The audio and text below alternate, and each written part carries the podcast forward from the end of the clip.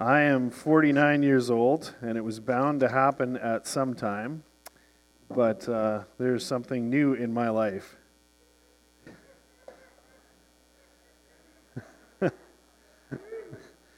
and uh, I'm still getting used to them. I don't really like them, but uh, it's kind of that middle distance. I started to notice road signs. The 110 was kind of all blurring together. So, uh, yeah. Right. I was like, I can't really see it. It probably says 130. I should probably just go that speed. So, yeah, finally uh, got in and got tested. So, I'm, I'm actually thankful to God because it's not reading. I can read small print. So, as a pastor, that's very helpful. So, here we go. First sermon with glasses. Oh, there you go. Oh, thank you. Thank you.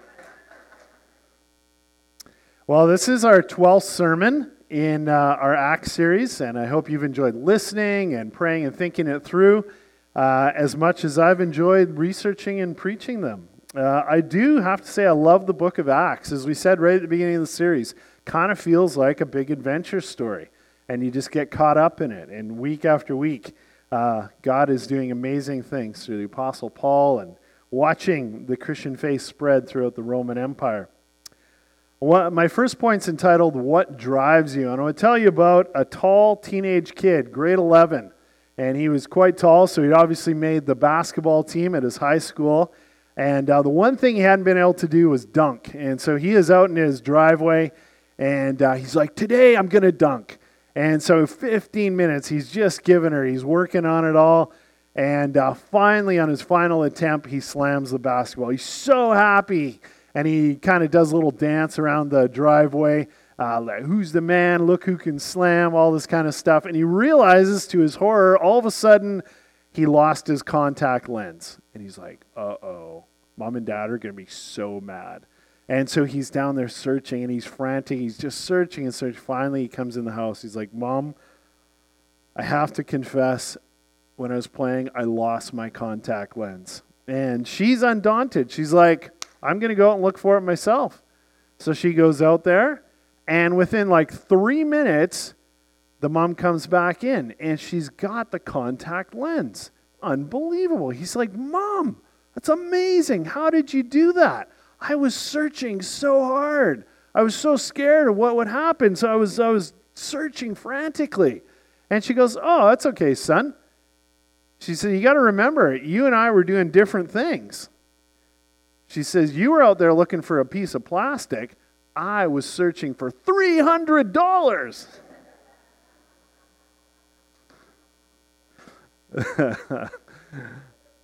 Motivation. What drives you? You know, what drove the Apostle Paul and Silas and Timothy as they boldly went town to town all throughout Macedonia and Greece, sharing the good news of the gospel? What motivated these guys? Last week we saw them endure a beating. They ended up in jail. This week, we're going to discover that they find themselves in the middle of a riot. You know, the biggest motivation for the Apostle Paul was actually Jesus himself. Paul would never forget his initial calling. If you remember Acts chapter 9, the road up to uh, Damascus, and Paul was stopped by a blinding light, arrested in what he was doing, stopped at a full 180 and in that process, the Lord spoke to one of his followers, a man named Ananias, and he gives Paul his calling. He says, The Lord said to Ananias, Go. This man is my chosen instrument to proclaim my name to the Gentiles and their kings and to the people of Israel. And Paul never forgot his calling. It was what drove him. He was so dedicated to what God had called them, what Jesus had called them to do. Just like that mother out in the driveway searching for that $300 contact lens, the Apostle Paul knew he was the ambassador for Jesus himself, a calling of infinite value and worth. Well, we're going to pick up the story in Acts chapter 17. If you have your Bibles, I encourage you to print, turn there. All of you at home, it's also going to be on the screen. Acts 17, 1 through 4.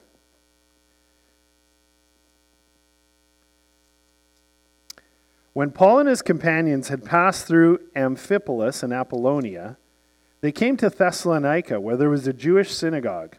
As was his custom, Paul went into the synagogue, and on three Sabbath days he reasoned with them from the Scriptures, explaining and proving that the Messiah had to suffer and rise from the dead. This Jesus I am proclaiming to you is the Messiah, he said.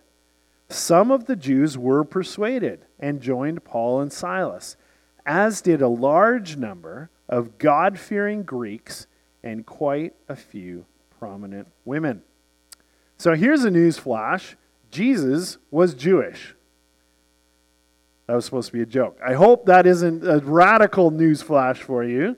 When God in Christ came into our world, taking on humanity, he came through the people group that he had designated as his chosen people.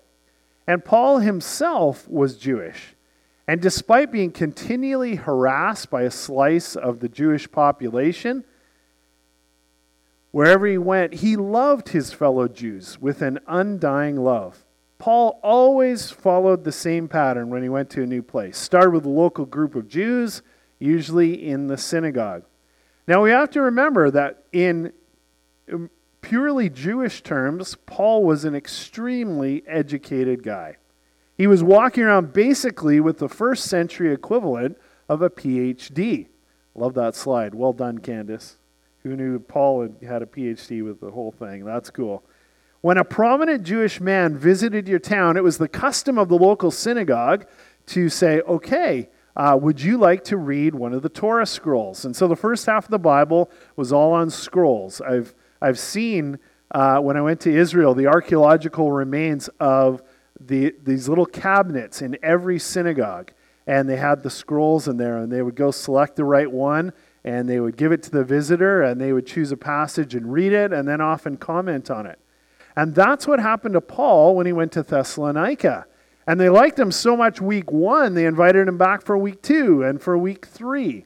So, three solid weeks, 21 days. And now I'm sure Paul and Silas and Timothy during the week we're praying, like, Lord, break through. Help these people see who you truly are. And initially, there's some incredible results. Each of these three groups, some of the Jews were persuaded, joined Paul and Silas. That's kind of the first group. As did a large number of God fearing Greeks, the second group, and quite a few prominent women. Now, we read that verse pretty quick and we go, yeah, yeah, some people came to faith. Okay, interesting. But actually, these three groups tell us a lot. You see, the first group, some of the Jews were persuaded, joined Paul and Silas. That's a huge thing. That's a massive cultural shift. I mean, they would have faced scorn, and, and there would have been this sense you're, you're, leaving, you're, you're following Jesus, you're, you're saying he's the Messiah? What? And those folks who didn't accept Christ, who, who stayed, would have felt like the others were maybe betraying them. They're like, what? You guys have lost your minds. And that is so inspiring, actually, if you think about it, because it reminds us that the Holy Spirit of God can reach anybody at any time in any place. And I want to encourage you if you have a friend who's maybe a Jehovah Witness or a family member or a Mormon or Baha'i or Hindu or Sikh or Muslim, and you've been praying for them, don't stop praying. God reached people in the first century, and he reaches them in the 21st century. All right, second group God fearing Greeks. Now, the average Greek person was surrounded by a smorgasbord of options when it came to religious faith. That is a fun word to say, isn't it? Smorgasbord. Wow, I want to say that all day. They could stick kind of with the classic Greek gods. You think of Zeus and Athena and Apollo and Poseidon. Or they could kind of go after Greek philosophies like the Stoics and the Epicureans. We saw this two weeks ago with Lydia in Philippi, and now we see it again. There was, there was a, a segment of the Jewish population that went, Man, I know the one true God is out there. I know He's there. I, I feel it. I, I see all the, the evidence in nature. And they're like, Who knows about the one true God? Well, the Jewish people do. And so they were non Jews that were kind of peripheral members of the synagogue, and they were called God-fearers. They, they knew God was there. They weren't fully accepted, but they were allowed to kind of be in and around the synagogue and learn in those ways. You know what? I think that is absolutely proof that amazing verse in Ecclesiastes 3:11 says everything is appropriate in its own time, but though God has planted eternity in the hearts of men. And I think that's worldwide true.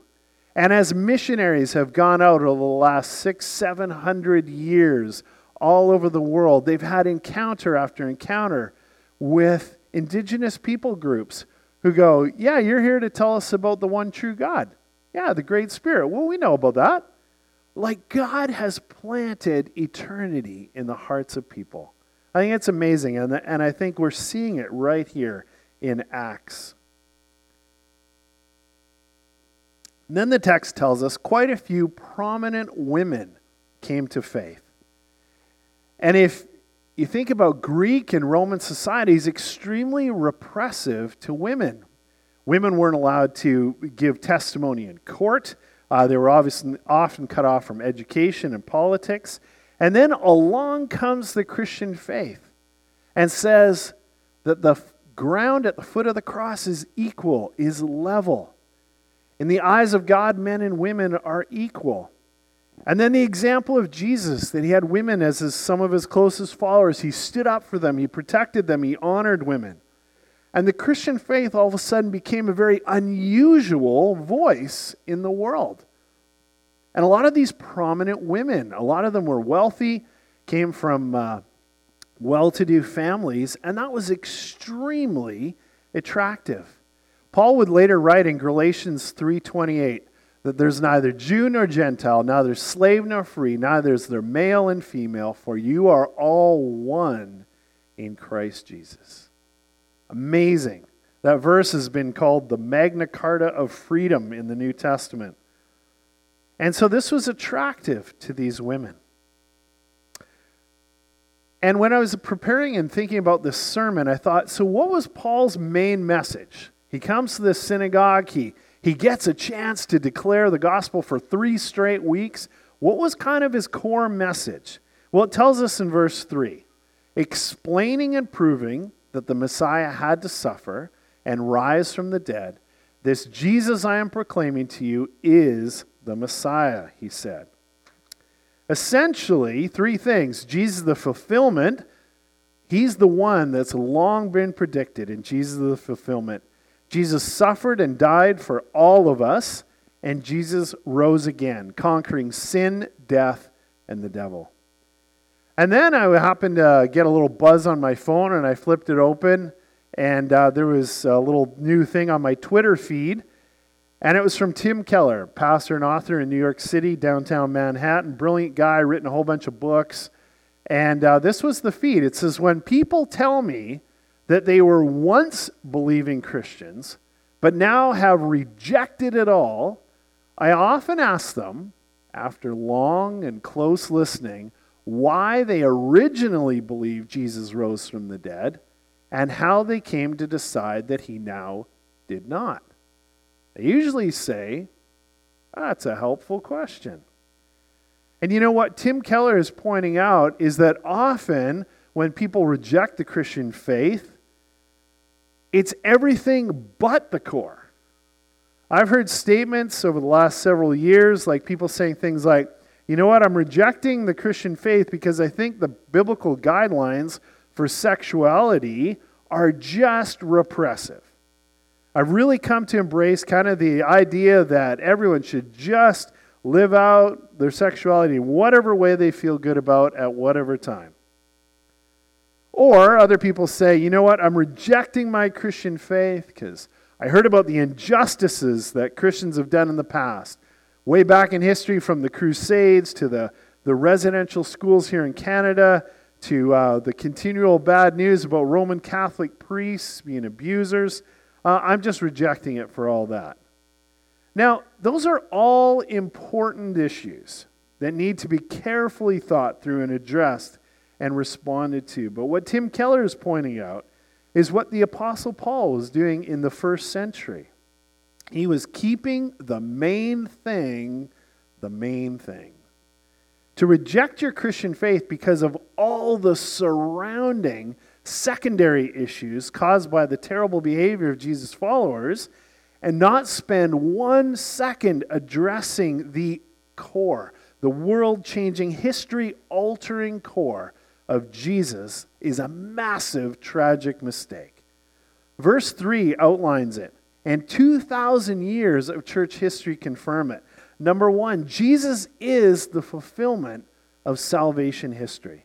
The whole first half of the Bible predicts his coming, and Jesus perfectly fulfills every single one of those prophecies. Number two, the atoning work of Jesus Christ on the cross. He willingly chose to lay down his life to redeem this fallen, broken world back to himself. He offers healing and hope and restoration. He suffered the worst possible excruciating death on the cross, physically, emotionally, spiritually, so that no one who ever suffers in all of world history could ever shake their fist at heaven and say, You don't know what it's like down here. Jesus says, Yes, I do. I've experienced all of it. Number three, the empty tomb. He rose again, conquering sin, death, and evil. And that's why Tim Keller made that tweet. People are sitting him down, they're outlining all these other reasons why they're rejecting the Christian faith. Tim Keller listens, he asks questions, he has a great conversation. And then he asks that central question When and how did you go from originally believing that Jesus rose from the dead and have now come to decide that he did not? Reading between the lines, people are apparently saying, uh, you know, I hadn't really thought about that. But now that you pointed that out, that's a helpful question. And that Ocean View Community Church here and watching online this morning, that is unbelievably tragic. Keep the main things the main things. And once you've affirmed the core, then you are on solid ground to think deeply and Christianly about all those other issues. Now, I want to be clear this morning it is not wrong to doubt. It's not wrong to struggle with all those kind of issues and ask questions. But you know what is wrong? Is to do it in the wrong order. It has to be the core first and the other issues second. And we see that so clearly in Paul's preaching here in Acts. All right. So we've seen a good slice of the people associated with the synagogue who have responded to the gospel. At the same time, there are clearly those who have rejected it, and they don't just sit on the sidelines. Let's pick it up in verse 5 through 9. But the other Jews were jealous, so they rounded up some bad characters from the marketplace, formed a mob, and started a riot in the city. They rushed to Jason's house in search of Paul and Silas in order to bring them out to the crowd. But when they did not find them, they dragged Jason and some other believers before the city officials, shouting, These men who have caused trouble all over the world have now come here. And Jason has welcomed them into his house. They are all defying Caesar's decrees, saying that there is another king, one called Jesus. When they heard this, the crowd and the city officials were thrown into turmoil. Then they made Jason and the others post bond and let them go. My favorite all time movie is uh, Chariots of Fire. And there is a great scene where Sam Mussabini, kind of the legendary track and field coach, he goes from southern England up to Scotland to watch Eric Liddell, the famous Scottish runner, run. And kind of before the competition, he's down on the field watching the athletes. And uh, the Scottish director, who's kind of in charge of these games, comes over and he goes, Ah, Mr. Mussabini, and they have a conversation. He says, Well, I just wanted to make sure you're only here to spectate, uh, not to recruit athletes, you know, as a professional coach. And he says, Don't worry, don't worry, I'm just here spectating. And uh, they have this little conversation, and finally, the Scottish guy kind of tips his hat and he says, Well, enjoy the games to battle. And Mussabini kind of under his breath, he goes, Games? You must be joking. He says, I've seen better organized riots. And it, kind of makes me laugh every time I watch that little scene And that's exactly what happens here in Acts 17. This is an organized riot. This small group of jealous Jewish people that have rejected the gospel, they, they say, Now, what can we do? How can we start this? So they find some shady characters down in the marketplace, maybe uh, offered them a little cash or some other incentive. And uh, these guys join in and they go and they, they had heard that Paul and Silas were at Jason's house, this Jewish man who had converted to the Christian faith. And they figure, we, we got him. We, we can find him here. And uh, interestingly enough, those early Christians had kind of deked them out. They had gotten Paul and Silas out of there. They got wind of the mob and they were one step ahead. So the mob shows up. The only one who's around is Jason and uh, the owner of the house. So they drag him in front of these city officials and they make this incredible little speech. They said, These men who have caused, caused trouble all over the world have now come here. And Jason has welcomed them into his house. They are all defying Caesar's decrees, saying there is another king, one called Jesus. Now, it is actually true that the gospel causes disturbance, disruption. It changes the meaning and direction of people's lives. It's done that for the past 2,000 years. But the end effect isn't ultimately trouble, it's peace. Once the human heart has made that switch, once someone has come to faith in Christ, then the Bible says that promise is fulfilled, and, and Christ gives us his supernatural peace. You know, Paul and his companions weren't defying Caesar's degree, decree, trying to stage a coup or, or take over, kind of kick Caesar off the throne, put Jesus on the throne. That wasn't their plan. In fact, Jesus had faced the same charge at his trial, his false trial and, and crucifixion. The real truth is, Jesus didn't come to be the king of one kingdom or one empire. Jesus is, in fact, the king of all kings. He's overtop all of them. And he doesn't need or want political power. Instead, he rules the world through self sacrifice. He is the King of Kings, but in a vastly higher and better and different way than these people could ever even imagine.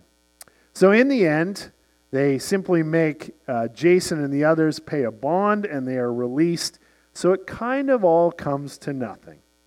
And Paul, years later, would write back to this newly formed church in the book of Thessalonians.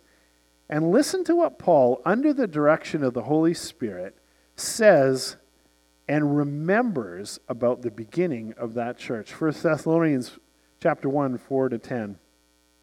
For we know, brothers and sisters, loved by God, that He has chosen you, because our gospel came to you not simply with words, but also with power, with the Holy Spirit and deep conviction. You know how we lived among you for your sake. You became imitators of us and the Lord, for you welcomed the message in the midst of severe suffering with the joy given by the Holy Spirit. And so you became a model to all the believers in Macedonia and Achaia. The Lord's message rang out from you not only in Macedonia and Achaia, your faith has become known everywhere. Therefore, we do not need to say anything about it, for they themselves report what kind of reception you gave us. They tell how you turned to God from idols to serve the living and true God, and to wait for his Son from heaven, whom he raised from the dead, Jesus, who rescues us from the coming wrath. Amazing. Paul looking back on the founding of that church all those years later realizing this little church was founded in the midst of a riot, in the midst of opposition, in the midst of chaos. But look what God has done. What a compliment he plays them. He says, Your faith has become known everywhere. And I think that is a huge encouragement to us collectively as a church. It's a huge encouragement to us individually in our lives. We go through hard things, we go through really challenging stuff. But look what God in Christ did in that local body of believers. Look what He can do in our church, in our lives. So that maybe future believers in other places will say, you know what? I was actually inspired by so and so, or I was inspired by that local church. Pretty amazing stuff. All right, we're going to pick up our final section of verses in verses 10 through 15. As soon as it was night, the believers sent Paul and Silas away to Berea. On arriving there, they went to the Jewish synagogue. Now, the Berean Jews were of more noble character than those in Thessalonica, for we received the message with great eagerness and examined the scriptures every day to see if what Paul said was true. As a result, many of them believed, as also did a number of prominent Greek women and many Greek men. But then the Jews in Thessalonica learned that Paul was preaching the word of God at Berea. Some of them went there too, agitating the crowd, stirring them up. The believers immediately sent Paul to the coast, but Paul and Silas stayed at Berea. Those who escorted Paul brought him all the way to Athens and then left with instructions for Silas and Timothy to join as soon as possible. I want to tell you this morning about Albert Einstein. Albert Einstein fled Europe in 1933 as the Nazi Party was rising in influence in Germany. They were gaining control. In fact, the Nazis by 1933 had seized Einstein's house. He had a little cabin on a lake. They seized it, they seized his sailboat, and uh, there was a school in the United States in New Jersey, the Institute for Advanced Study. And so they heard about Einstein's predicament and they offered him a professorship. And he actually stayed at that school right up until he died in 1955. Now, during all those years, Einstein was an extremely popular speaker. Everybody wanted to hear about his theories of relativity and all these other things. And Einstein often found himself on the speaker's circuit, and he would tend to give a similar presentation each time. And he was kind of the, he was a scientist. He wanted to be back in his laboratory. He wanted to be back studying and thinking about physics. He, he didn't always want to be giving the same speech. And so, as he's driving to yet one more dinner, one more speaking opportunity, he, uh, he says to his driver. He says, You know, I can hardly handle this. I'm giving the same speech one more time. And the driver says, I have an idea, boss. I've heard you give the speech many times. I'll bet I could do it for you. And he kind of laughs and he's like, I'll bet you could. Why not? Let's do it. So they arrive at the dinner. They switch clothes. Einstein puts on the driver's jacket and his cap, and he sits kind of at the back of the room. And the guy does an amazing job. He gives this speech. He actually even fielded the first simple question. And then a supremely pompous physics professor stands up and asks this incredibly complex question about antimatter formation. And he kind of took some rabbit trails just to make sure everyone in the crowd knew he was super smart. And without missing a beat, finally the guy fires the question, and the driver says, Sir, the answer to your question is so simple. I'm going to get my driver at the back of the room to answer it. Now, I looked up the story and it's actually not true. Now, that didn't take place. It turns out that's a Jewish folk tale that's been told in various forms, and the latest form involves Einstein and his reader. And I thought about that for a second. I was like, why does the story make us laugh? Why is it so appealing? Because the underdog kind of flips it onto the powerful, the powers that be. And that's exactly what happens in the second half of our passage. We might expect kind of riot number two. Paul and the Silas and Timothy show up in Berea, this new place. It's just going to be a repeat of what just happened in Thessalonica. But shockingly, surprisingly, it's not. The text tells us that the Jewish people there were of more noble character. Interesting. It really praises them. And what does it praise them for? It says they heard Paul's message, they heard all the things he was claiming, and they didn't just immediately accept it. It says they dug into the scriptures. They opened up that first half of the Bible that we call the Old Testament.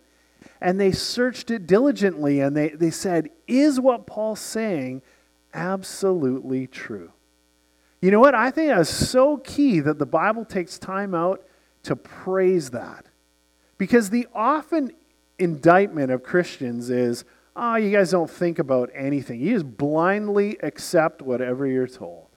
And in fact, right from the beginning, the Christian faith has not been that. We've praised it when people think it through carefully, do the research, think about it for themselves. And I thought, you know what? That is actually a really relevant example for all of us. Even if you've already decided to follow Jesus, you've been following him for many years, there's never been a time in history where you have access to so much information. There are 10,000 sermons available on the internet. You can listen audio, you can watch YouTube videos, you can watch church websites. And early on in my years here at Ocean View, we had a, a couple come to faith. They got baptized. Everything seemed to be going so well. And then all of a sudden, after a period of time, they just kind of stopped coming on Sundays. And, oh, well, I don't know what's going on. Could be different things. And I tried to reach out, send them an email, a text, whatever. All of a sudden, six months later, they call me up and they're in my office. And they're upset with me. I'm like, what? What happened, you guys? How do we go from this to this? And I'll never forget what happened. They sat me down and said, you know what? We would put our little kids to bed, and then every single night we'd grab our iPad and we'd watch different speakers on YouTube. And they said, over doing that over six months, we have become completely filled with fear. We're fearful at the state of the world. We're fearful at what we think the church has become. They had a massive list of things they were scared of.